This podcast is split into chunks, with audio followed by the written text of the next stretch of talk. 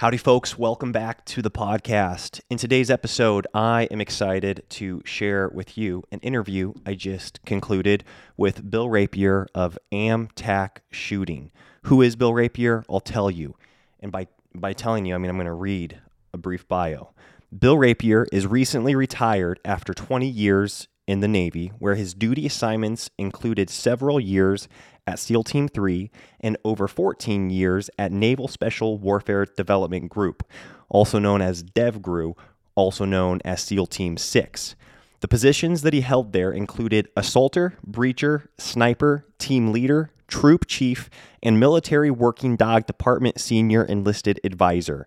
He is a black belt in Brazilian Jiu Jitsu, a practitioner of the Sayoc Kali knife fighting system, and trains in both Western and Thai boxing. He and his wife live in the mountains of North Idaho, where they homeschool their seven children and are heavily involved in the local church through leading worship as a family, father son ministry, and all around discipleship. Bill's company, Amtac Shooting, as well as Amtac Blades, uh, are able you're able to find those online at amtacshooting.com. You can also follow him on Instagram at Amtac Shooting. Uh, you can also find him on Facebook at American Tactical Shooting Instruction LLC. Um, yeah, so many good things to learn from Bill. Not just how to protect yourself and how to fight, which he is a master, literally a master of, but also just how to be a, a better Christian and a better leader of your home, a better husband, a better all around Christian person. So please enjoy this interview, this conversation with Bill Rapier. Oh, one more thing I need to tell you that the growth initiative is now open for the the waiting list is now open for the growth initiative. So I'm going to link now that we're a family.com forward slash growth initiative and you can join the Growth Initiative waiting list. What is the Growth Initiative? Well, let me tell you real quickly. The Growth Initiative is a six week live training program for men that are fathers, Christian husbands, eager to grow, not only in their faith and in their marriage and in their ability to be a, a father, but also in their ability to provide and to lead themselves and to thrive in the marketplace with whatever they're, they're given, uh, I guess, career is at the moment. So if you're interested in growing in all of those things, join the waiting list at nowthatwe'reafamily.com forward slash the growth initiative. With that said, we'll get this interview going.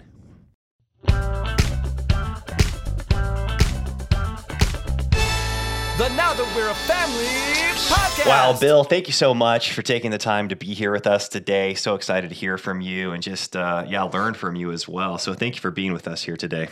Awesome. Elisha, thanks for having me on the show. So I already gave a brief, brief kind of introduction and description as to who you are and, and what you're currently doing. Um, but I'm curious, in your own words, like today, right now, when you bump into somebody or meet them for the first time, like what, what do you tell them your life looks like. What you know, who is Bill Rapier right now, 2022? So, right now it's uh, man, it's a lot different than it was 10 years ago or 20 years ago. Uh, right now we live up in the mountains in Idaho and seven kiddos, and we're homeschooling and heavily involved with church and running two businesses now or two and a half, and uh, yeah, life life is good for sure. Yeah, sounds like a full life, and that's it. Sounds like a very like very fun and full life. So I'm excited to hear more about that. Uh, I'd love to kind of back up if we could. I know that you've you've got you know you you homeschool your kids. You guys live on kind of more or less of a homestead situation. Um, you do a lot of training right now around the country um, of you know just which I'm really excited to talk about as well. But could you back us up and kind of tell us a little bit about your upbringing and, and yeah. where you came from? Absolutely. So. Uh, my parents were missionaries, so I grew up on the mission field. We moved to Germany when I was about five years old. Uh, lived in southern Germany, down Bavaria for about three and a half or four years, and then we moved up to northern Germany, Langenhagen by by Hanover. Uh, lived there for another three and a half or four years, uh, and then moved stateside for it was supposed to be a full year furlough, um, and and then my dad ended up getting he's chosen to to to lead a regional team in Southern Africa, so. Uh, so we ended up moving there uh, earlier than, than we'd planned on it. We moved to Swaziland and, in Swaziland is in southern Africa. It's surrounded three quarters by South Africa and one quarter by Mozambique. It's a kingdom. It's a, it's a really cool spot. Uh, so we lived there for only about two ish years. And then my dad got recalled to, to work back stateside. So we moved to Colorado Springs, and that's where I finished up high school. Uh, and then joined the service. Uh, hmm. Like the, the day after I, I graduated high school. Uh, I guess faith wise, as I was, you know, with my parents being missionaries, uh, it was very, uh, you know, I said the sinner's prayer at an early age, and then uh, was honestly I was not super serious about my faith until I was actually in the SEAL teams. Uh, and yeah, I remember driving home uh, from Colorado, and you know it's late, late at night or early in the morning. I don't really remember, but it was it was dark out and kind of driving across the desert. And I just remember thinking to myself, man, I. Uh, I, doctrinally, I, I don't believe you can lose your salvation, but if people would look would have looked at my life at that point uh, you would not have been able to look at me and go oh yeah he's he's a believer because hmm. uh, i wasn't living for the lord and so i just i started praying and asking god to give me a desire uh, to change and and to a, a desire to want to follow after him. And man he he did. It's, it's amazing. Just the you know i started reading the bible and it was it was almost like i was reading it for the first time. I'm just hmm. uh, you know, it spoke to me so much more and so much like, hey, this is actually how we're supposed to live, just practical stuff, and got plugged in with a church and a small group, and uh, yeah, have since since then been you know on on the path to be uh, you know trying to serve the Lord to the best of my abilities. Awesome. What a powerful testimony and what a I think a prayer that so many people can relate to just Lord just give me a desire for you. Like I don't I don't disbelieve. I don't not believe. I do believe all this, but boy, my affection is not towards you right now. And and he is so gracious to answer that that prayer like he did in your life.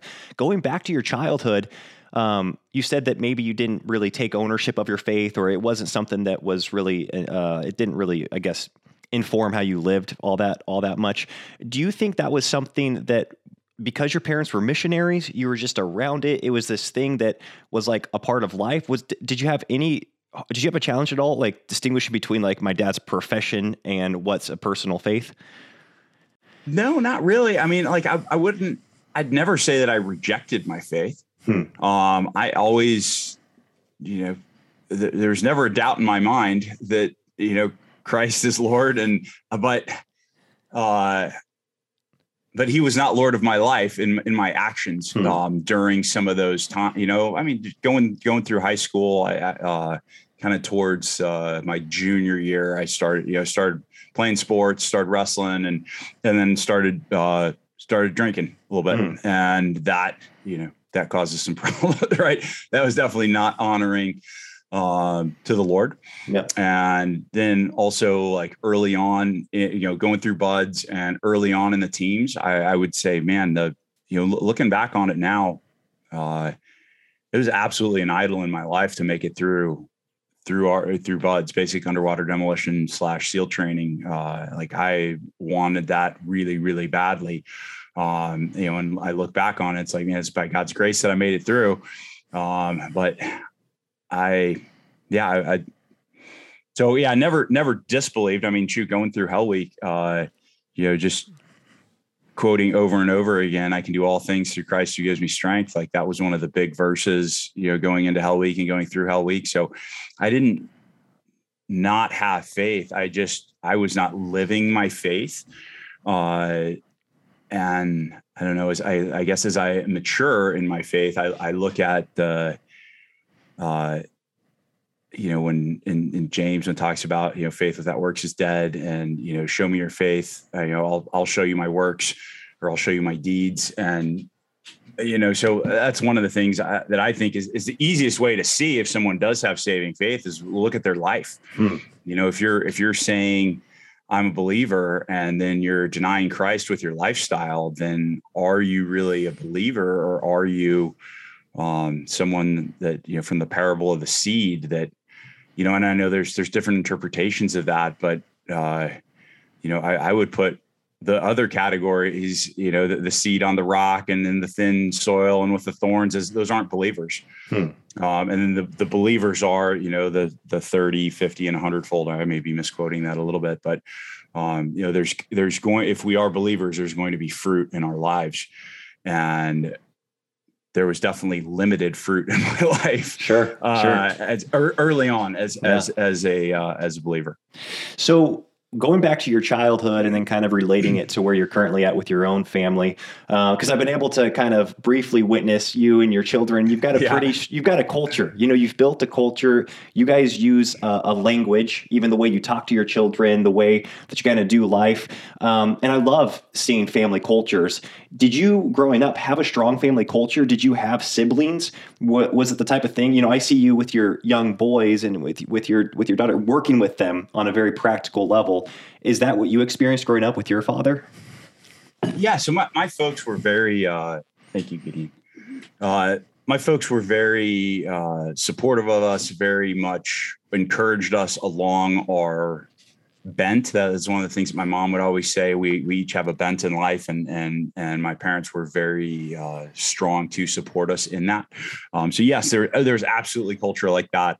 Um, there was a culture of you know Bible time within our family, you know, or or family reading time in the evening.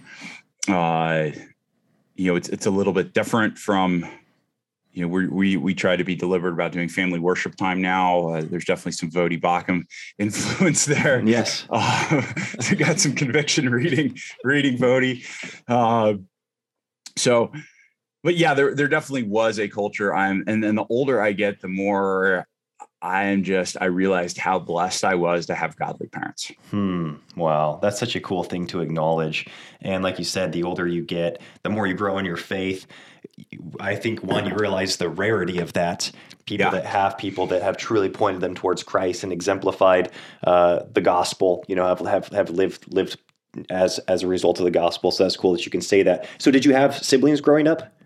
Yeah, I had two sisters and then shoot, when I was 23 and my, my folks had moved back to Africa already for a few years, they adopted two infants. Awesome. Um, two wow. boys. So I now also have two brothers that are 22 now, I think, and wow. they're, they're doing well. They're, they're away from home now and, and doing good things. So that's awesome. Um, so but i yeah i didn't grow up with brothers until I, I, didn't get brothers until i was in my 20s so then can you walk us through what because again i i very i don't know if i had any family members that were directly you know related to me that were like in the, my first line that served in the military. What was that like for you as a young boy? Did you have this desire to serve uh, in the military from the time you were a boy high school? What what did that look like?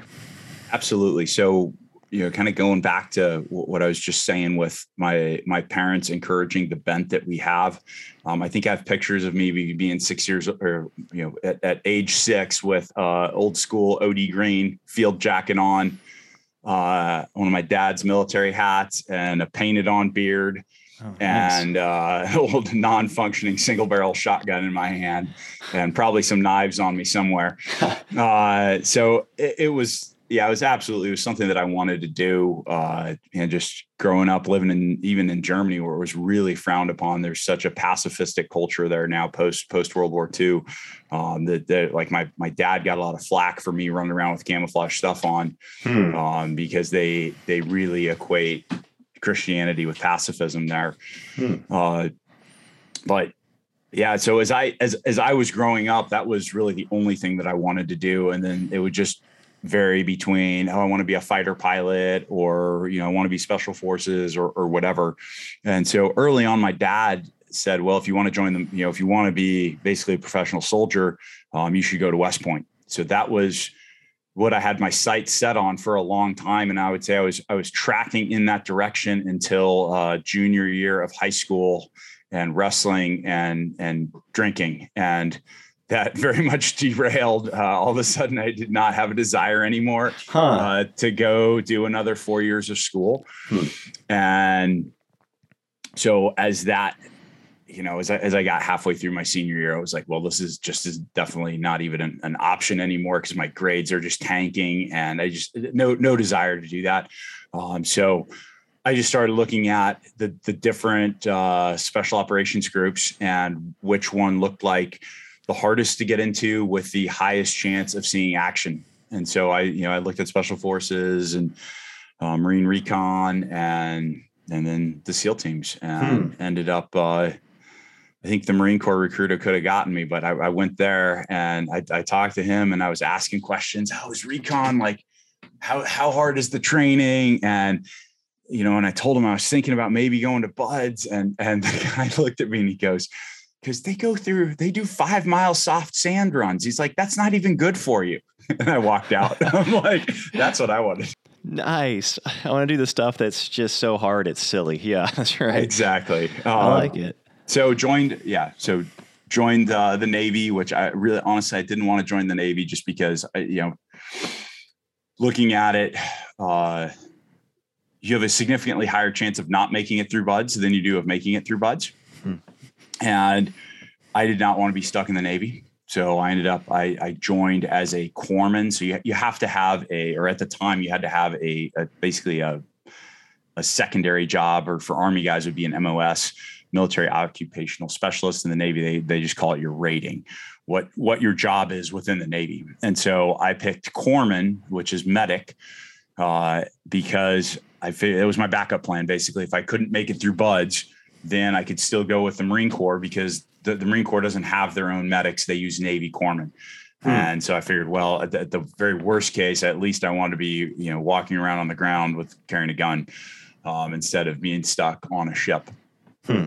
Uh, so yeah, then joined. So joined the Navy the day after high school. Uh, you know, boot camp up in Great Lakes, uh, Chicago, and then Corpsman A School, Balboa in San Diego, and then right into BUD/S. And you know, it took me a little while to make it through BUD/S. Uh, it's a six month program plus whatever the, the pre training is. And I, I, ended up getting rolled twice. I had, uh, uh, so does that mean like held back? Is that? yeah. So basically, uh, th- there's, there's evolutions that, so you, you, you get kicked out of BUD/S one of two ways. You either quit, which is kind of the majority of people do, or you just continue to fail certain evolutions. Okay. So I made it through Hell Week honestly, it wasn't uh, with, without a whole lot of problems. Uh, I don't think I failed any timed runs or swims or anything like that before Hell Week. And then post Hell Week, I could not run an 11 or 12 minute mile to save my life. It hmm. was horrible. Uh, and so the guys, you know, they, the, the instructors, they were like, well, we know something's got to be wrong with him because he used to be able to do this and now he can't, but we, they, they couldn't figure out anything medically. Uh, so I went into dive phase, which is the second phase, and just proceeded to get crushed hmm. because those instructors didn't know me and they're they're just like, who is this guy that is just sandbagging on all these runs? um, and so we got to uh, you have to do a dive physics test, um, you know, because basically you have to understand that if you hold your breath while ascending on on a dive, yeah, you're going to die. Yeah, and so they make you go through a bunch of dive physics and in order to do that. Well, sure. the last few years of high school, I had used a calculator for all of my long division. So I could do the physics portion of dive physics, but they did not let me use a calculator. So I could not do long division to save my life. That oh, point. that's funny. it was super embarrassing. Yeah. So me and like maybe eight guys, we all failed the dive physics class. So we got rolled for dive physics. And it was super embarrassing. They put us in a remedial math class for the you know the two months basically that that we had to wait for the next class to catch up to the point that we were at and the lady started the class off by going you know, she's got the whiteboard up and she goes this is how you add and i'm just like oh, Oh, nice. So, so shameful. um, so it was embarrassing. Um, but I learned how to do long division.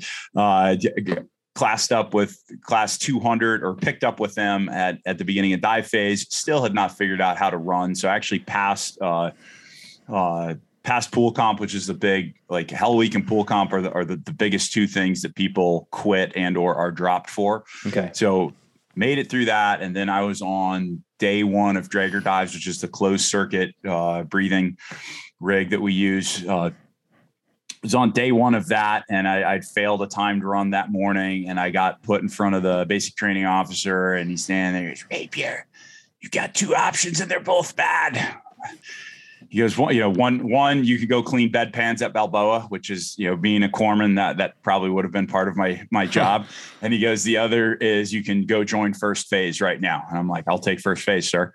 So I had to left his office, went to, uh, supply and got a white t-shirt again, which was probably that it was probably the, the worst part of the whole thing. Cause when you, when you thin it, when you get secured from Hell Week, they give you a brown t-shirt. You've been wearing a white t-shirt up until then. Okay. And so if like that brown t-shirt means more to guys than just about anything else, because that's the, Hey, you made it through Hell Week t-shirt. nice. Um, so I had to go from, you know, wearing my brown t-shirt, getting ready to, to do my first Draeger dive to back into first phase. But the, Hmm. the good thing was, so it was, it was, uh, you know, suboptimal, as I Yeah. would say now. Uh, but the pace of their runs was slow enough to where I was able to build back up. And they didn't make me go through Hell Week again, which was great. Okay. Uh, so I didn't get broke down again. Um, uh, and so, yeah, so then I finished up with class 201. So then you went back to first phase, then basically just did all of BUD/S, everything you had done uh, except for Oh, Hell again. They were, they were like week three or four. So I think I went from, I was supposed to do day one of Draeger dives back to life saving test. Okay. where, you know, you have to go save your instructor, you know, a bunch of different ways from, from drowning. So, Nice. So um, then, uh, beginning to end, then how how many months were you were you uh, doing that the BUD/S? So I was probably at least a year. I think I Oh, wow. checked in. I checked in Thanksgiving Day of uh, of '94. Yeah, very depressing. Checking in on Thanksgiving Day, Yeah. like, "Get out of here!" Like, what are you doing? Uh, you know, you come back on Tuesday, something like that. It's a long, long weekend. Oh man. Um, and then graduated '95 sometime. Yeah, Okay. probably mid mid to late '95. Okay, so this was 94, 95. So, Yep. um, yeah, so this is pre 9 11. So, Oh, yeah. mil- military activity probably looked completely different than what it looks like today and probably for much of your career. we were uh yeah there was very few guys in the seal teams at the time that had combat experience in fact when i so to fast forward a little bit i went through our dive medical course and then our our, our jump school or basic static line jump school with the army and then uh and then the 18 delta special operations medical course.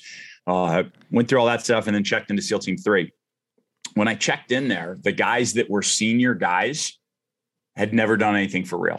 Hmm. and that was terrifying to me at the time. I mean i always i remember thinking man if i if i just get to do one real mission then i'll be able to kind of sit back and and retire and you know feel good about myself and Yeah. um man and then you know fast forward a few more years and uh 9-11 kicks off i was actually sitting on the quarterdeck at at dam neck and uh yeah the phone calls start coming in and uh yeah, I was like, man, we're we're we're going to war. Wow. And then yeah, then it went from yeah, I just want to do one real mission to you know, a few years later, we're sitting in Iraq and you know, in a, a little airfield or not a little airfield, and we're sitting at Baghdad International in one of the hangars. And if it had been more than a few hours, we're like, man, this is lame. Everything's getting so slow Wow. here because we're just we're doing hits multiple times in the day. Wow. Um, so yeah, definitely a big, big change in uh, in perspective on that. Okay, so can you talk us through what? So when you finished BUD/S, you went. Do you get assigned to like a team? How does that work? So the way it worked for me, so I because I was a corpsman, I had to do additional training, additional medical training. I all I had was the three or three and a half months of corpsman. It's like the basic medical Okay. course. Okay. So I had to do the dive med training, which is like two or three weeks, and it's basically you're learning stuff specific to dive medicine. Okay. just you know the the different uh, nerve issues that you can have that basically uh, uh, dive specific injuries that you can that you can get. So went through that, then went through jump school, then went to 18 Delta. We were at the last class at Fort Sam Houston, San Antonio. Um, so the special operations medical course, we we went through the short course, so it was like six months long. It's basically six months of just cramming as much trauma into you as as they can. It was a Hmm. phenomenal course. In, in fact, uh, later on, I would do a. Uh, I did two weeks at Mercy Hospital in in uh, San Diego, and I remember the first time I watched uh, the the cert or the, the the trauma doctors go through a code, like when they were done with it, I'm like, man, I knew like 95% of everything that that doctor said. No But way. Here's the thing though. It was only like head smarts. Yes. It wasn't it was all like he would he would say something I'd be like, "Oh yeah, I know what that is. I could give you the textbook description of it, but I didn't actually know what it is. Yeah. Um, so, anyways, so went through that that course, and then towards the end of that course, uh, they they got orders, and they basically they let us choose orders, uh, but they let all the married guys pick first, and then and I was not married at the time, Okay. and and then and then they went by class ranking after that. So I actually really wanted to go to SEAL Team Two uh, because they go to Europe and they ski and they work with the Germans or did back then. Yeah. Um, and so I'm like, man, I used to live over there. I speak German almost like a native. I've been skiing since I was like five or six years old. Like, uh, this is where I need to go. And no, God had God had other plans. Yeah. Uh, I went to SEAL Team Three. Okay. Uh, you know, deployed to the desert twice with them. Uh, honestly, didn't really like it. I mean, like there's great guys there, but Sure. uh, and I do have very fond memories, but I wanted to leave there as quickly as possible. So I, I, you know, I, I graduated from 18 Delta and just drove straight out there. Uh, we had kind of heard through the grapevine that that a SEAL tactical training class had already started. So they're like, "Oh, don't bother." The, the the rumor was, "Don't bother going out because you're just going to sit around." Um, and I'm like, "Well, I don't have anything else going on, so I'm just going to go out there." And I so I check in, and uh, it's actually the the guy that I checked in with uh, just uh, just died recently. Hmm. Um, but he he goes, well, you know, we started two weeks ago, but all we've done is medical training so far, so you can hop right in. so Oh, nice. So ended up- instead of yeah. waiting around, you got a little bit of a yeah, so it ended start. up putting me like six to eight months ahead of of my peers that I that I graduated 18 Delta with, which was great because I definitely did not want to sit around. I wanted to just jump right in. So I did my first deployment at Team Three, and then was able to screen to go to Dev Group uh, in between the the next deployment, which basically so a, a workup for deployment at the time was between a year to a year and a half to to get ready. Um, so screened to go to Dev Group, and then uh, found out that I'd screened positive, I guess, right before I deployed. Um, deployed again to the Middle East and then came back. This is all still pre 9 11. Uh, came back and then I, I left within a month or two of, of returning from from that deployment interesting. uh, to go to the East Coast. So what does can you kind of talk us through what it's what you said it's Dev Gru or Dev Development Group? Is Development that, group. Yeah. Yeah, and that's it. Can you? I mean, just can you explain that to me? Like, because you're SEAL Team Three, and then is this another team within this? yeah, it's, a- it's a different SEAL team, a little bit different mission. Okay. Uh, it's a you go through a selection process. You have, and it's actually it's a really good selection process because you have to already be have done two successful deployments. Uh, you have to have a good reputation within the SEAL teams, and then there's a whole battery of psych tests and physical fitness and all that stuff. And Okay. then that's just to, to get a, a shot at it. And then you go there, and and then out of all these, you know, we started with like 50 or 60 dudes in our class that were all like good guys, like Okay. good good SEAls. Um, and then probably 40% of those guys get get dropped um, just because they're not, you know, meeting meeting a standard or they're not learning something fast enough. Okay. Okay. So, so more or less, kind of a, a hot, like the All Star team, a little bit. Like you've you've had to have some success and be equipped. Yeah, it's it's a, it's a different mission. Yeah. different mission. Okay, so that was where you were at when 9/11 happened. You Yes. you go to war. You it sounds like you saw quite a bit of action from the get with 9/11. What were you thinking in regards to marriage, family, your future?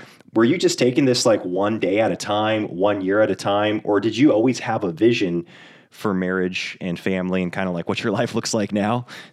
So uh, it's kind of funny because I think uh, to a friend of mine that I did a platoon with that uh, had he had some broken service time where he'd gotten out and actually worked for the Navigators, Hmm. um, and then came back in and he uh, kind of discipled me in in a platoon, and you know I was like 20 years old in that platoon. And I was like, I'll get married when I'm 25. I'm like, I'm confident of that.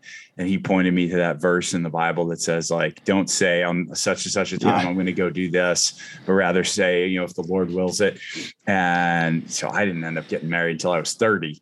Oh, really? Um, okay. Yeah. So pretty late, uh, especially, but shoot, especially for around this area, like, like so many of our local people around here. They're getting married at like 20 years old. Yeah. Um so uh yeah i mean really like i wasn't uh i wasn't opposed to getting married. Like i, I figured i would get married. Yeah. Um yeah i wanted to get married uh uh, but just God did not put the right woman in my life, and and that, and also like I was you know god put the right woman in my life when it was the right time when yeah. i was also ready for it sure um so i met my wife whoa, i don't know 10 11ish some somewhere in in there 2010 2011 or no no i'm i'm yeah I'm getting, I'm getting numbers mixed up now. Uh, no, we got married in 07. So it would have been like 03, 04 ish. Okay maybe 05, right, right around there when we got, uh, when we married, um, started dating.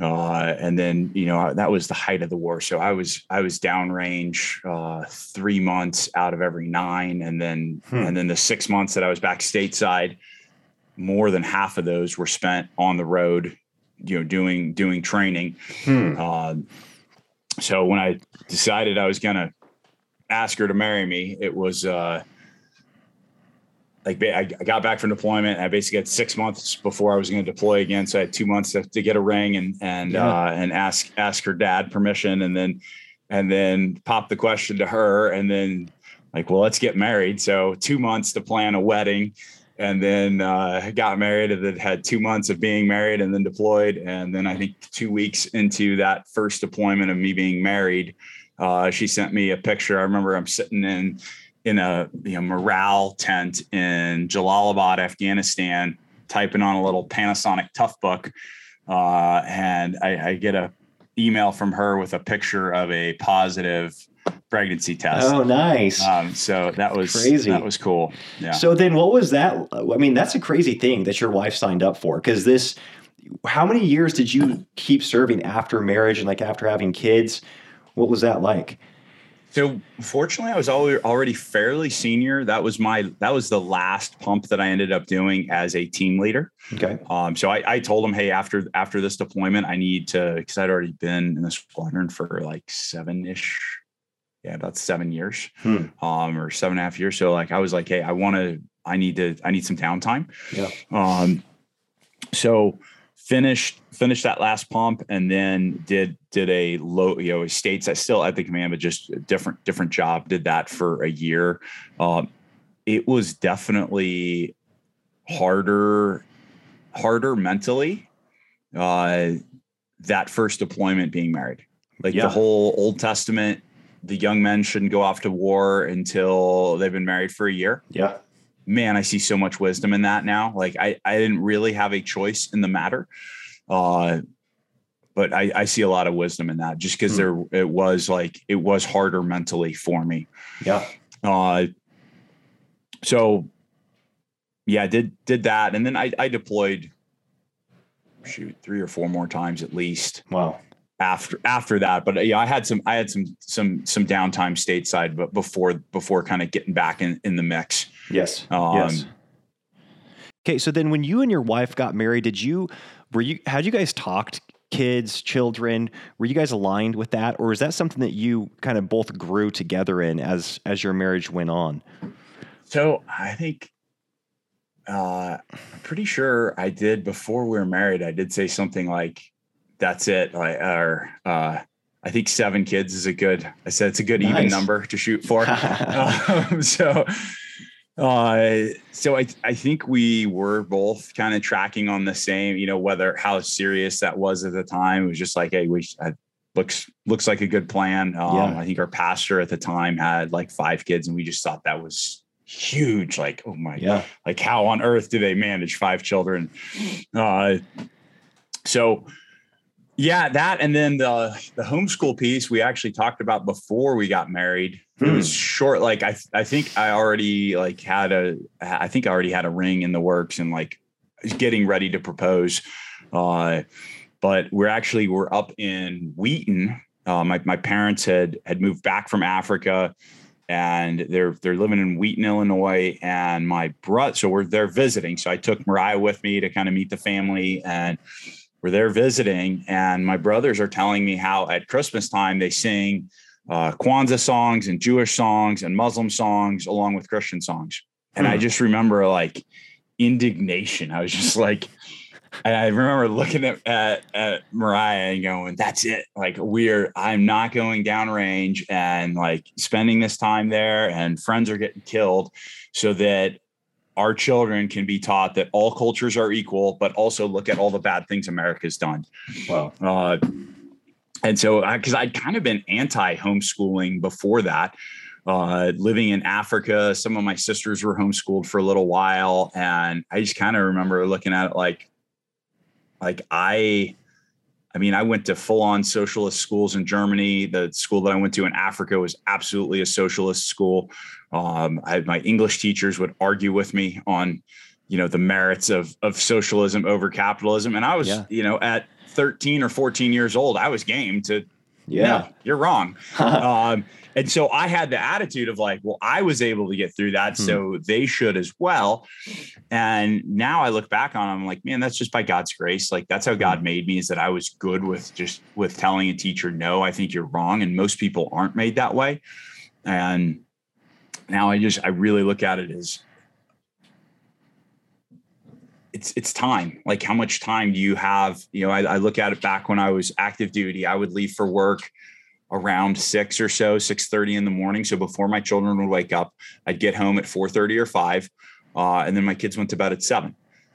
So how much time is that really for me to influence them? Yeah. versus from the moment you know as soon as they start going to school they're going to be around 7 or 7.30 they're going to be standing out front waiting for a school bus with other kids. As soon as they get on the school bus they're they're also with other kids. Now that and basically at each level all you know the vast majority of the teachers the vast majority of the other children that they're going to be around are probably going to have a worldview that is not congruent with mine. And that is not you know if if my you know my chief duties as i see them is to and let you know, to give glory to god right that that's my number one purpose in life i do that by you know honoring him following his commands to, the Mhm. you to the best of my ability um, loving my wife and raising my children to know and love him Mhm. like the, those are the most important things so if if raising my children to know and love jesus is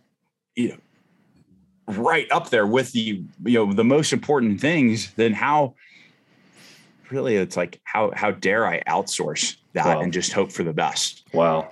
um, so i am i would encourage anyone listening to this that is not homeschooling i was telling i was telling elisha before we got going i'm like i am I like I will stop training if guys ask about homeschooling and we'll talk about homeschooling for a little while because homes, you know, uh, you know, train the, the training I do to, to protect yourself and your family, like that's you winning now. But if if if we lose with our, you know, our our our children growing up and you know the old adage of, you know, it, when when you give your children to or just to Caesar and you know, Yeah. don't be surprised when they come back Romans Yeah. like we lose it's it's a bigger loss Hmm. um so yeah i'm i i would really encourage anyone listening to this uh it's not you don't have to have a degree in teaching people you you know there's plenty of homeschool co-ops there's it is not it's not rocket science to, to teach your children and Hmm. no one loves your kids more than you do Yes. um so yeah you guys should all be doing that Yeah. I love it. Well, you know, I, I, it's interesting how you mentioned when you were processing the, the concept of homeschooling versus public schooling and you were relating it to your own experience. You said, Well, I made it through that. Like I came out, you know, all right. I, rather than even asking the question, Was that is that the best way to equip my kids? Like, is our yeah. goal just to let have our kids get through it? We say, oh boy, they they got through it, they survived, they held on to some something resembling a Christian faith, or is our mindset, boy, we want to disciple these these kiddos, and while they, we have this short season, it is such a short season that they are under our roof. Yeah. And the hours are so finite that we have that strong influence in their life.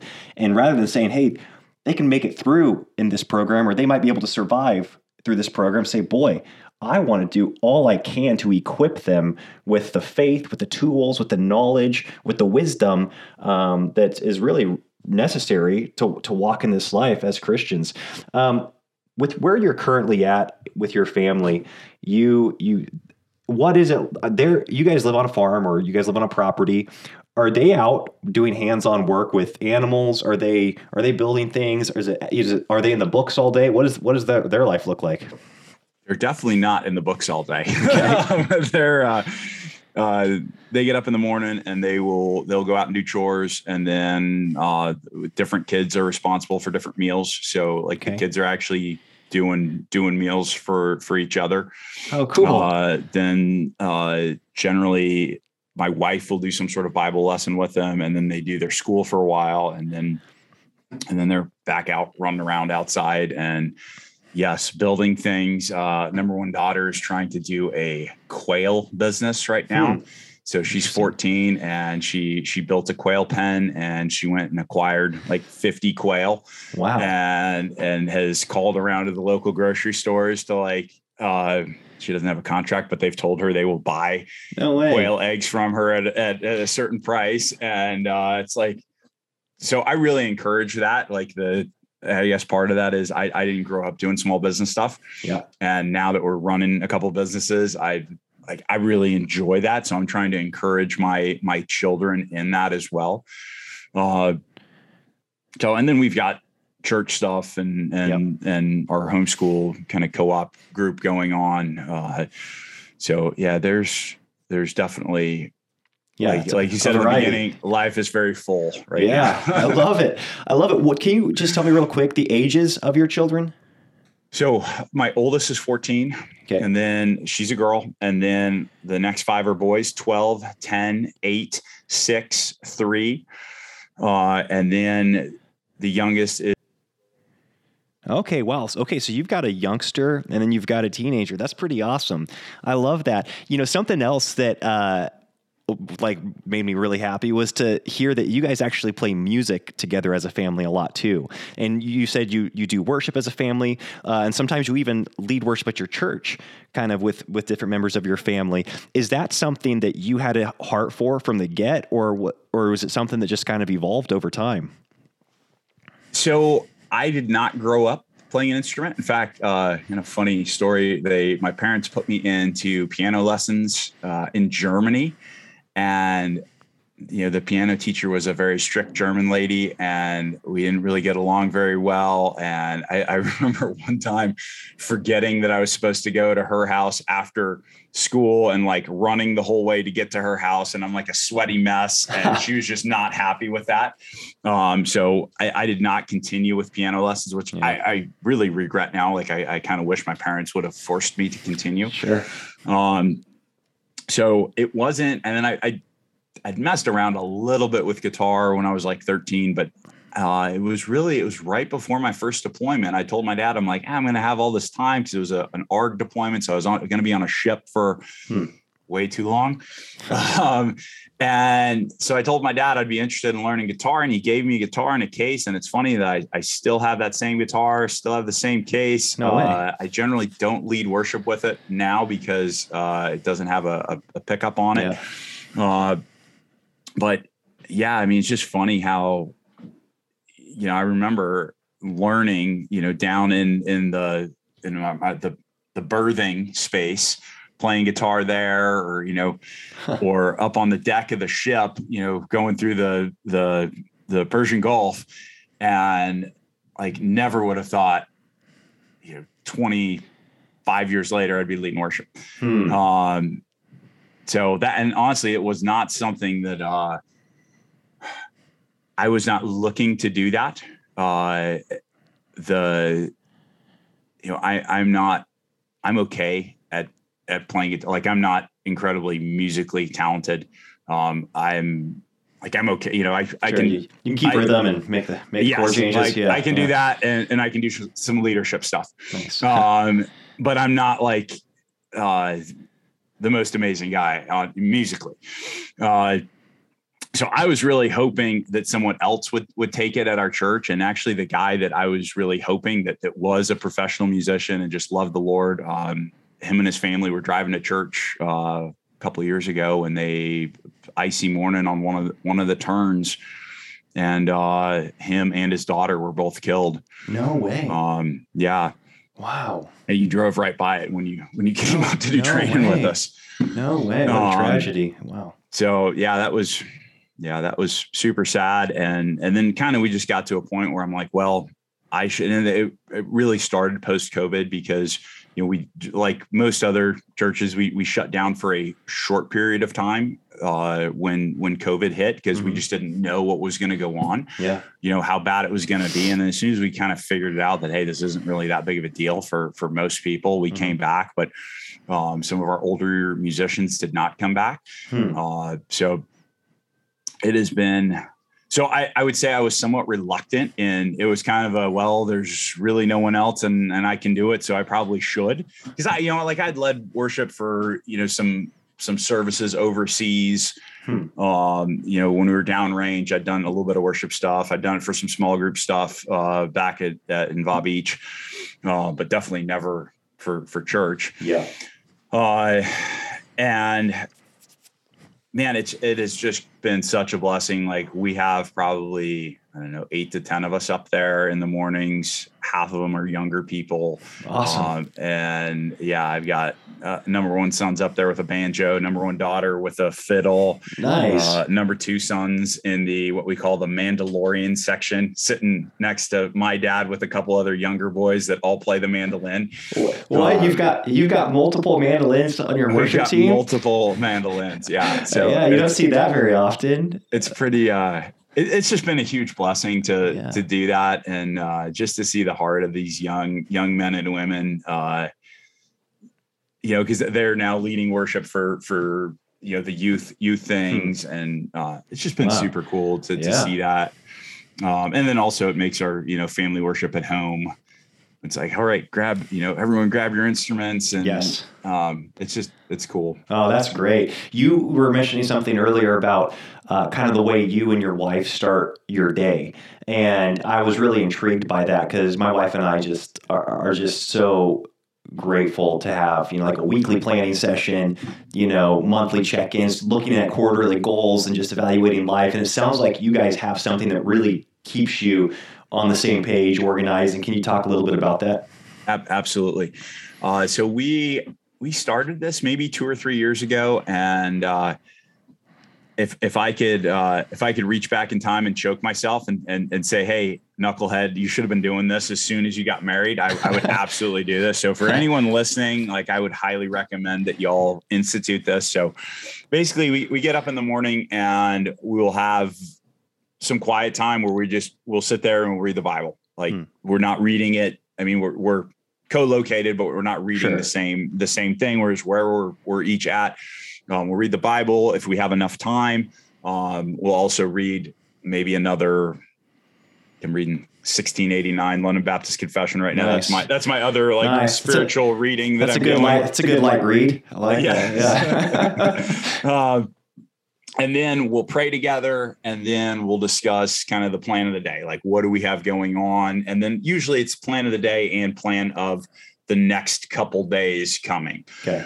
uh, and man, that has just been such a great uh, it's just been a very good thing for our marriage for uh, um, walk with the lord. It's just been a it's been a good thing. So i would really encourage uh, you know anyone if you're not doing something along these lines i would really encourage you to do it. It's worth losing a little bit of sleep to you know be able to be in the word with your wife Hmm. and to kind of talk through hey what what's the plan of the day? Especially if you live a maybe non-standard Sure. life i.e hey my my job is not it doesn't always start and finish at the same you know i mean we've just got so much stuff going on. It's really um, very important to talk about. Hey, what, what do we have going on? Yeah, yeah. I want to hear about kind of what you have going on currently with your businesses, but maybe as a way to kind of segue into that, could you talk a little bit about that transition from being in the military? Because you served a full 20 years, is that right? You're 20, 20 years.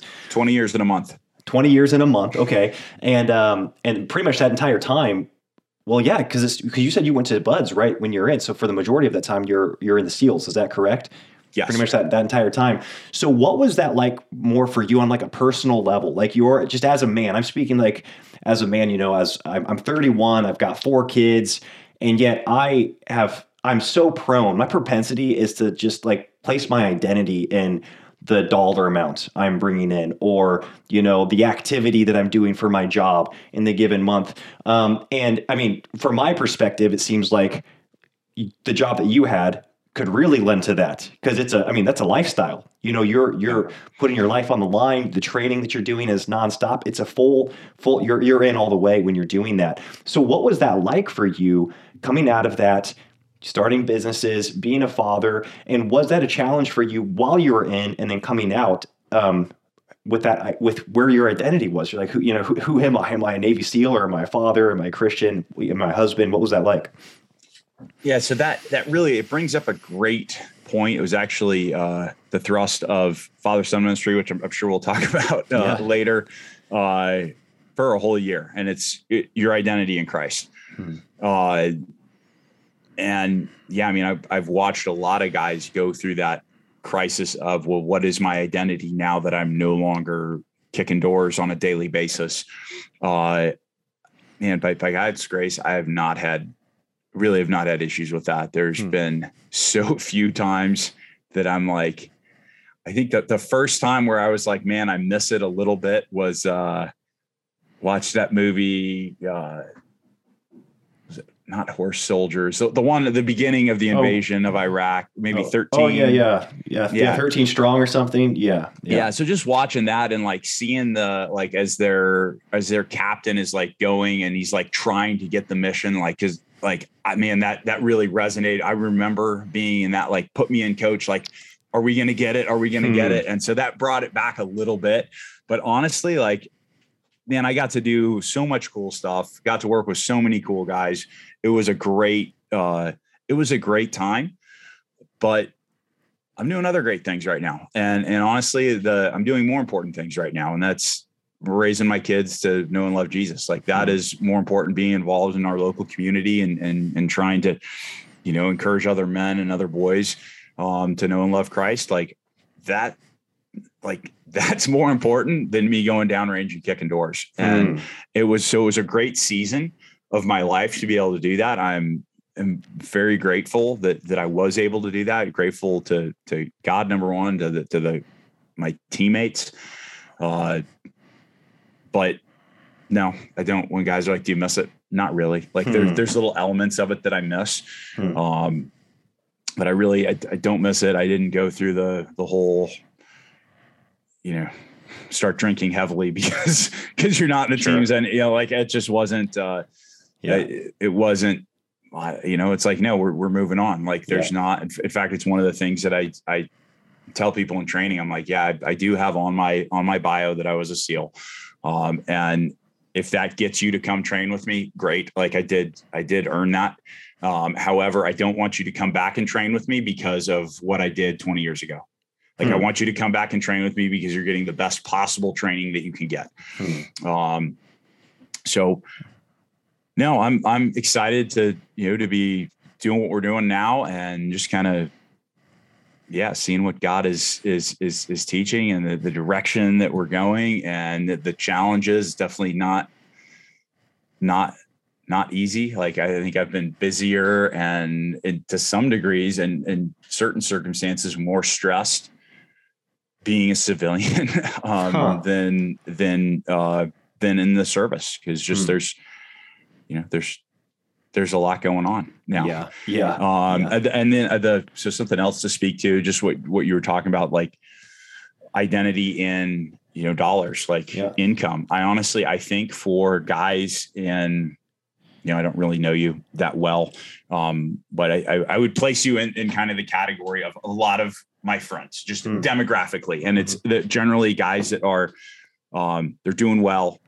Uh, you know, they're they're successful in business. They're they're following the Lord. Mhm. Uh, surety of income, I think, is one of the easiest idols to succumb to for like for that demographic right there because it's taking something that is good you know we're supposed to if we don't provide for our families we're worse than infidels right so we're we're supposed to be working so that's a good thing and so the devil comes along and twists it a little bit and goes hey your identity should be wrapped up in making money and it shouldn't be. Like you're you know yes that's something that you need to do. However that is not what your identity is about. Your identity has to be in christ first and foremost then in being a husband and then in being a father next and then you know maybe being involved in your church and and then yeah making money is something that you need you need to provide for your family somehow.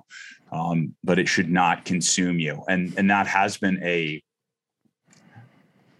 not that I'm worried about that, but I guess just coming from being in the, you know, being an active duty guy, whether I was downrange, you know, going 100 miles an hour or laid up on my couch for two months with a broken leg, like my paycheck did not change. Hmm. It was still there, you know, the first and 15th uh, every month now being a civilian like as, as another one of my friends told me right right after i got out he goes bill sometimes as a civilian you gotta hustle uh, so um and i get i get what he's i get what he um what he means by that is like hey you gotta like you know you so i've had a hard time kind of switching it off sometimes Hmm. um and going from like i've hunted way less being as you know i mean we live in, in an amazing spot. I can hunt i have hunted in in my backyard. Um actually a really cool thing we had to shoot a nice little buck with with or my number one daughter got to do it. Oh, cool. um so but just being able to, to shut it off and go hey i like i'm not going to worry about this right now. I'm not like having boundaries with phones and emails and yeah, and, and actually we, we've hired a couple gals that have been hugely helpful with that to where like I really answer very few of my emails anymore Hmm. or directly answer them anyways. Yeah.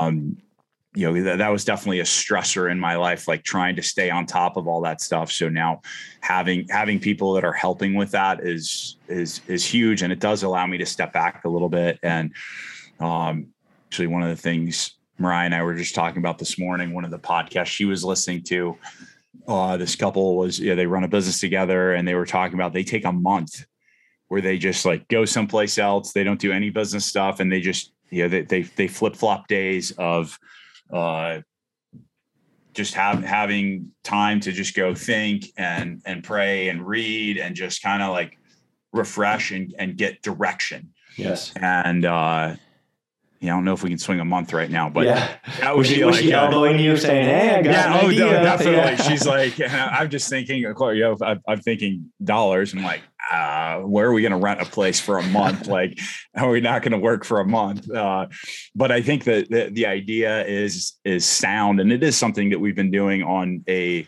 smaller scale. Is just like having those times to go. Hey, are we are we doing the right thing? Like, are we? I mean, one of the things that we've talked about is potentially like next year me cutting my travel in half Hmm. just because you know right so this year i think i've got 12 away trips those trips are anywhere from four or five days to uh, the longest one was like 11 days Hmm. um 11 days way too long Hmm. uh so uh just just and where where my kids are at right now uh i think i need to be around more and also like that could open up some other business things that we've been wanting to do we've been wanting to do this kind of like a training group national training groups putting out monthly curriculum that would be online like for a core group of guys like Yep.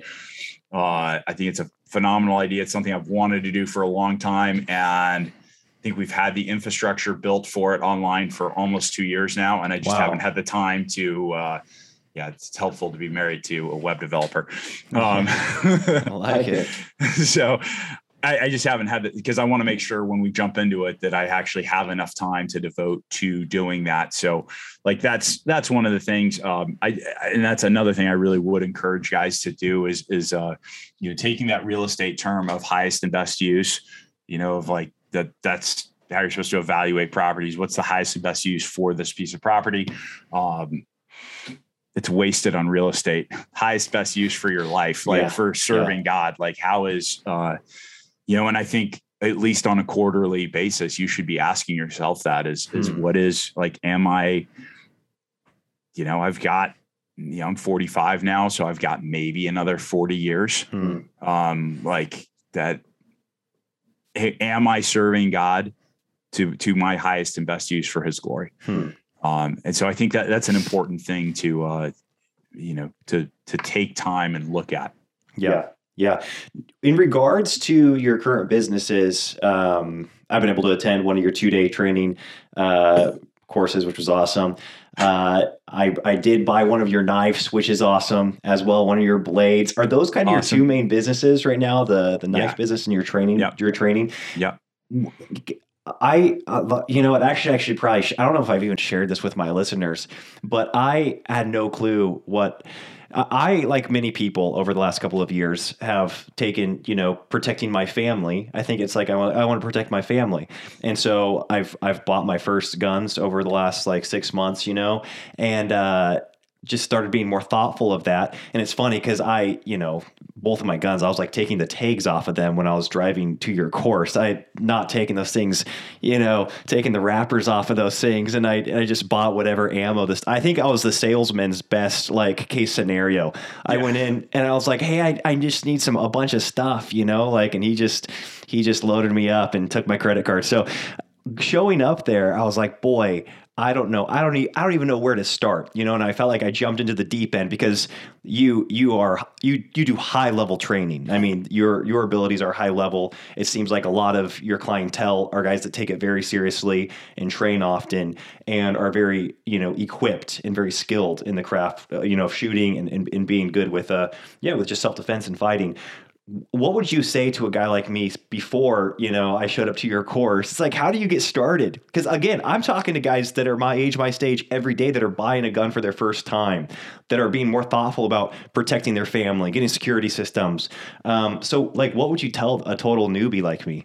So I, I guess first off, just to fill uh, the, the people listening to this this podcast in, Elisha jumped in to the Intro to Winter Skills course, which yes, there was pistol and carbine use in there, but but really that was that was kind of a small portion of that class. Yeah. Uh, so basically, this class started with um, we're all going to carpool because you can't even drive where we're going.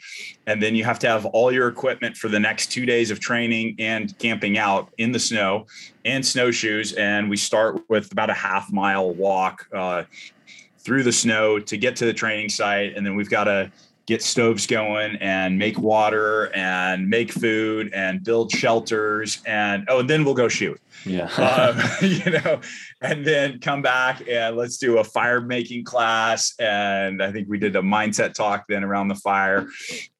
And then the next day, get up and do it all again Yeah. until you know until we walked out that evening. So that that was uh, it's actually the first time I'd done an open enrollment class along those lines. I really liked it. I think I'm going to do it again. Just I, I love doing winter skills like that, um, and I think it was you know the guys really enjoyed it i think it was a good class oh, I love Um, it. Yeah. but that is definitely not where i would say for someone to start yeah just jump into this class where it's like um, definitely right into the deep end of things so where i generally tell guys is so if we go down the list of what's most important to, to protect ourselves and our families number one is awareness if you're lacking in awareness at any point right i mean just if, if you're listening to this now while you're driving, if you look down at your phone for a few seconds and drift a little bit to the left, that's potentially it for you. So Yeah.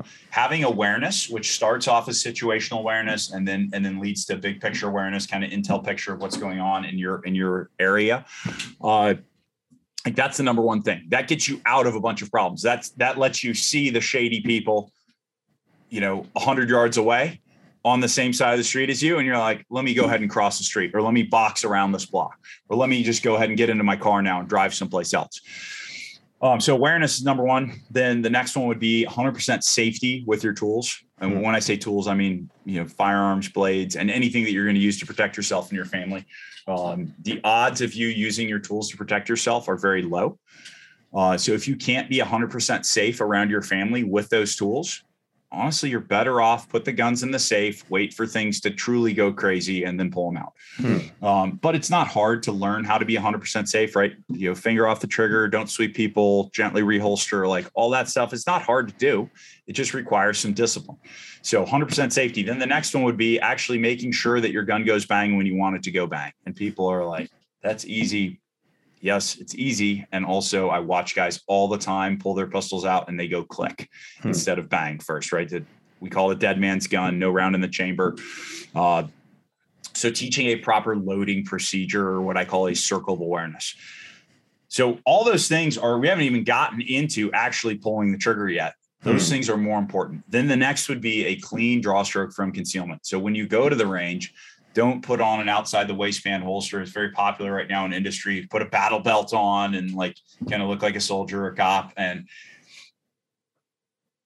the reality is you don't ever wear that. Yeah. So why train with that, right? If, if the objective is to protect ourselves and our families, then we should train with the same tools that we carry, and we should carry them the way we actually carry them on a daily basis. Um, so everything I run, other than the night vision class that I do, or if I'm teaching, you know, cops or military guys, uh, everything else that I run is concealed. So starting off with uh, everything from concealment, being able to pull your pistol out and get a decent shot in. Hmm. Then the next two things would be, and I put these on the same plane. Uh, other strong hand only blade deployment and targeting. So being able to with your so I'm a right-handed shooter, right? I'm right-handed. Um, so I refer to my right hand as my strong hand and my left hand as my other strong hand because words matter and we shouldn't say strong hand and weak hand. That's just hmm. horrible. Um, right. I have a strong hand, other strong hand. So if I can, with my other strong hand, deploy a lethal tool, it makes me an order of magnitude harder to deal with. Hmm. I mean, just having taught this to a bunch of guys now, it is way, way harder for me to deal with. When we put training stuff on, way harder for me to deal with someone if they can produce a lethal tool with either from from either side and just think someone's going for your your pistol and you put your strong hand on top of their hand on top of the pistol so they can't pull it out and then you pull with your other strong hand you pull your blade out hmm. um, and that that allows you to win it's super super super easy um, so that and then next would be combative weapons retention shooting so weapons retention shooting is just hey if we're in that stand up grappling range where i can lay hands on you if we're inside of that range you should be shooting from a weapons retention position, which is just the pistol pulled all the way back hmm. in basically the butt of the pistol on your rib cage. Um, so it's harder for the enemy to take it away from you. Uh, so being and then being able to fight through all of that. So all of those skills I put into the responsible armed citizen category, and that's where that's what I recommend everyone starts with because it is much more likely that you know random violence at the gas station is much more likely than complete lawlessness uh, you know everyone going crazy sure. the crazy people trying to burn you out of your house right which if the crazy people are trying to burn you out of your house your your responsible armed citizen skills can help you but your modern minuteman skills that that's kind of the uh, the next level uh, that would be your carbine use your precision rifle use your all your environmentals your navigation like that stuff um, I tell guys, hey, make, make sure you can fight and shoot a pistol and work a blade before you jump into those other things. Hmm. Because while those other things, they, they might be fun to train. And, and I think if you, if you're into this, like, man, you, you can protect your family a lot better. If, you know, if, if that were, if the, if the crazy people come and they want to try and burn you out of your house and hurt your family, man, you can do a lot of what we call, uh, Tom Kyer calls it negative voting, right? So negative voting right here. Nice. That that is easier to do with a rifle than it is with a pistol. Hmm. Um, so it's a it's it's a good thing to be able to do, but we should always always always start with awareness, start with safety, start with carrying tools, start with understanding how to fight, understanding how to produce those tools under pressure. Like that's where that's always where I would steer guys towards. So for with my classes, it would be a responsible armed citizen class, basically any of the pistol or pistol combatives classes. Responsible armed citizen is one of them. Integrated combatives. Integrated combatives is probably the one that if you're already shoot pistols and, and carry, that's probably your biggest increase in capability will come with that class. Um, the force on force class is another one because we're, we're, still teaching hard skills in each one of these classes. So we're still working pistol fundamentals, we're still working blade and combatives fundamentals. But then with the force on force course, we actually, uh, you have to show up with an airsoft pistol and then we we shoot each other and, and not in airsofting, but in specific, uh, you know, what we call situational drills. Yep. So you're getting robbed or someone's trying to hurt your family and then and then go.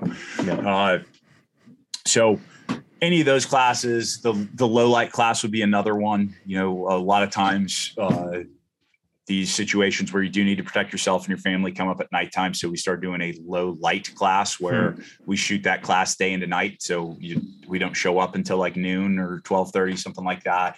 And then we do a daytime block, and then we do a nighttime block where you're actually shooting your pistol with, you know, under low light or no light conditions. Hmm. And um, I jokingly say that, that that course should be called "You're going to buy a flashlight and put it on your gun," yeah. um, because it, I mean it's it's self-explanatory. You, you yeah. shoot a drill with a flashlight in your hand, and you shoot a drill with a flashlight mounted on your pistol, and it's like, which uh, what do you want to do if if that is saving your family's life? And hmm. it's it's a no-brainer. I mean, you're yeah. generally at least a third faster and probably 30% or more accurate as well. Uh, if you're if you have a weapons mounted light versus hmm. if you're holding a handheld light while you're shooting. Hmm. Um, so all of those things are is what I would recommend guys do first. And then at once they have that, then get into the carbine classes, the precision rifle classes, the you know intro to winter skills class, um, any of that kind of which is still, I mean, we're with all those classes, we still do fundamentals with everything because yeah. that really is. There's no secret sauce to any of this stuff, right? Yeah. Being proficient with your with your firearms is just having mastered fundamentals, getting hmm. to what we call a unconscious competence level within with your tools. Um, the only way we get that is by deliberate training with feedback. So hmm. just continuously working. All right, guys, now I want you to focus on how you're holding the pistol, right? What's your grip? What are you pushing with? With the other strong hand, are you pushing thumb and middle finger, thumb and index finger? Okay, what part of the finger are you pulling the trigger? Right, all those things. You just have to do it over and over again until the conscious decision is this dude's trying to kill my family. I need to pull my pistol out and shoot him right now. That's that's the conscious decision. Everything else then happens unconsciously or subconsciously, right? Mm-hmm. Your draw stroke just happens your grip happens, your good trigger squeeze happens, your recoil management happens, like all those, the movement required, like all those things just happen after you've made a conscious decision that yes, this I need to use lethal force here. Hmm. Well, yeah, that's so. I mean, I, yeah, I wish I would have, wish I would have heard all that before I signed up for your course. No, I'm joking. I that course was was it really was game changer, and it really it really sobered me up. And actually, I was able to find a group here in Coeur d'Alene of some guys that have already trained with you, um, and that's been a huge blessing to me is finding a group to to train with consistently, um, which I've been really grateful for you know, you talked about the mindset. We, we did the mindset conversation around the campfire. Yeah. Um, and I don't know if you could, I know we, we've got to wrap things up here pretty quickly, but just like your overall philosophy around self-defense around protecting your family you know what your mindset should be in uh, i guess you know employing le- lethal force and how to avoid that. I really appreciated everything you had to say about that. So i don't know if you could like in a couple minutes share somewhat of your philosophy around protecting your family as it pertains to a to a christian you know and this is stuff yeah. that you've talked about even through your career you know where where you talked about there being cultures within christianity that, that are more pacifistic in in uh, in their beliefs. Um, um, and yet you've you've obviously come to a to a, to a belief that you you know feel like you're really right before God and all this. I think that's been really helpful for me to hear. So I don't know if you could kind of close us out with that. Yeah. So so first off, uh, how you feel about protecting yourself and your family should not contradict your most deeply held beliefs right? You can't go, well, yeah, I'm going to do this, you know, and and and you say a lot of words with you know, with oh well, if this happens, I'm going to do this. But then when you're thinking about your your most deeply held beliefs, you're like, I mean, this this is maybe wrong. Hmm. Like they have to be congruent, right? We'll we'll talk about personas sometimes, um, or I, I think in, in in Christianese, it, it would be a, your identity. Mm-hmm. So my identity as a as a Christ follower has to be like that's more important to me than my identity as protect you know as a teacher or as a you know protecting myself or protecting my family. Like those other things are lower identities or lower personas. Um, so i have to make sure that it is congruent with it. Hmm. um, if if i end up doing something that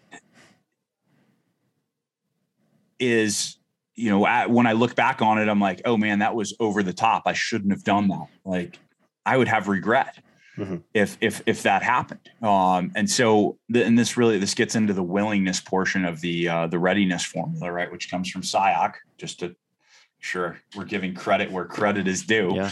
The readiness formula stands on three legs. We have awareness, we have willingness, and we have preparedness. Hmm. And if we're lacking in any one of those areas, we're more likely to fail. So awareness, we, we talked about already, it's that head on a swivel, constantly asking yourself, who is this person? What are they doing here?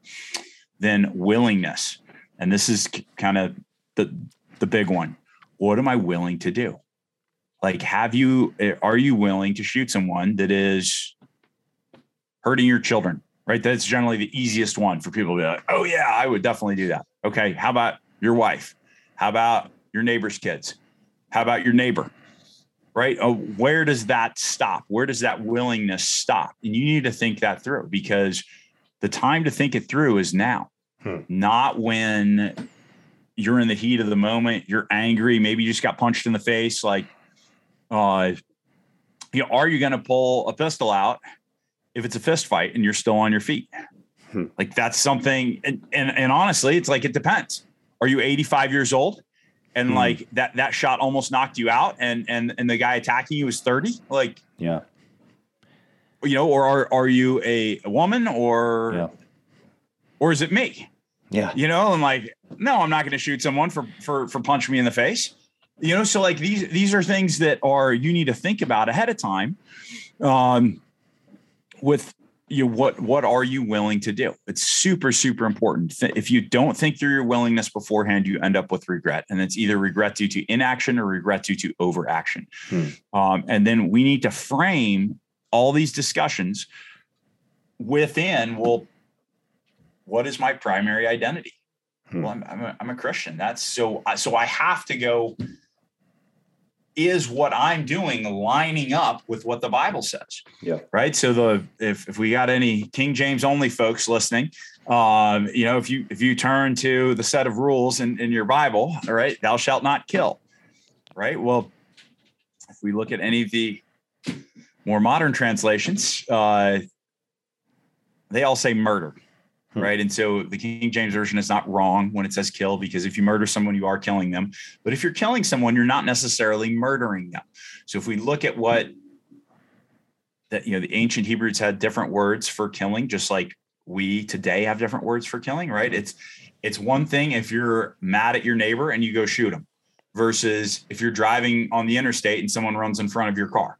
Yeah. Right. Th- those are two separate things, both you know the way the law looks at it morally like they're two separate things. So the ancient hebrews had different things you know different words for that. There are different uh punishments for hey, if that the axe head flies off and strikes your neighbor this was one punishment. Yeah. someone breaks into your house in the daytime it's one thing. If it's at nighttime it's another thing. So there there were different you know contexts for that. And then also I, I mean the the one that always resonated with me the most was um David was a man after God's own heart. Hmm. And David, they David killed so many people that they sang songs about it, right? Mm-hmm. Saul has slain his thousands and David is tens of 1000s mm-hmm. right? So he was not condemned for that. He he had to pay a penalty for murdering, you know, Uriah the Hittite and yeah. you know, committing adultery yeah. with his wife. Um, right. So God called him out for that. He he paid a penalty for that, not for uh, not for the, the the the killing that he did in battle. Sure. Um, and so it's but the the other part of it is, and this is something that as I've been teaching more, like I like I was you know, I don't know, probably five years ago or so, I was I was convicted about this. Is just I I recognize that people listen to me. Or I do. I've got a platform, um, and I so as I'm like, I better be right about what I'm hmm. saying here because this yeah. is important because yeah. I am kind of speaking from a position of authority. Um, and so I started looking at how how did I approach killing when I was in service, and I think I was too nonchalant about it. Hmm. Like it was never a oh I feel bad about this or like I felt bad if non-combatants were killed mm-hmm. accidentally. Um, but even that, like that was very easy for me to go, well, if we wouldn't have gone in here, uh, they just would have tasked a, an Air Force guy to drop bombs and they would have killed everyone in here. So hmm. yeah, it's unfortunate that a single non-combatant was killed. However, like this is war, bad things happen. Like we weren't trying to do this. It's just, just unfortunately, like it, you know, we live in a sinful world and a fallen world, and this is part of the result of that.